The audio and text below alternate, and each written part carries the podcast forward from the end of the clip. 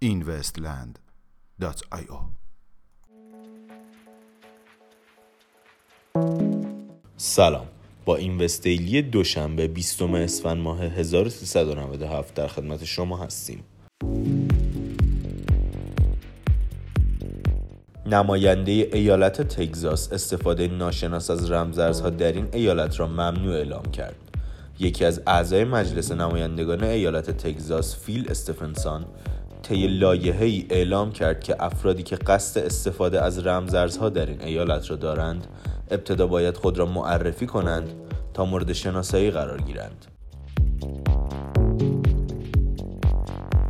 دادگاه برزیل دستور بازپرداخت $350,000 از بانک سانتاندر به اکسچنج مرکادو بیتکوین را صادر کرد. به گزارش رسانه‌ای رمزارزی کریپتو موداس فسیل، دادگاه دولتی برزیل واقع در شهر سائو پائولو شکایت بانک سانتاندر علیه اکسچنج رمزارزی مرکادو را رد کرده و حکم بازپرداخت $350,000 سانتاندر به این اکسچنج را صادر نمود.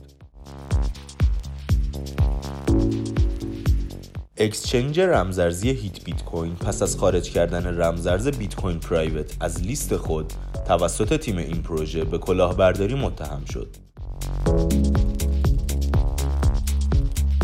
مدیر عامل اکسچنج رمزارزی بایننس در طی توییتی اشاره‌ای به توسعه یک اکسچنج جدید به منظور تبدیل مستقیم پول نقد به رمزارز در کشور آرژانتین نمود.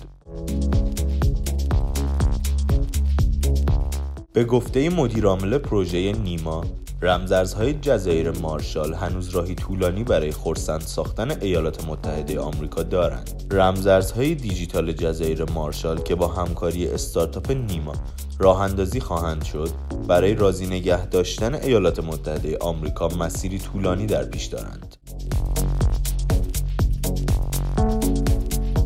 میانگین قیمت 24 ساعته بیت کوین $3,903، میانگین قیمت 24 ساعته اتریوم $135.05 و مارکت کپ کلی رمزارزها به حدود $132 میلیارد کاهش یافت.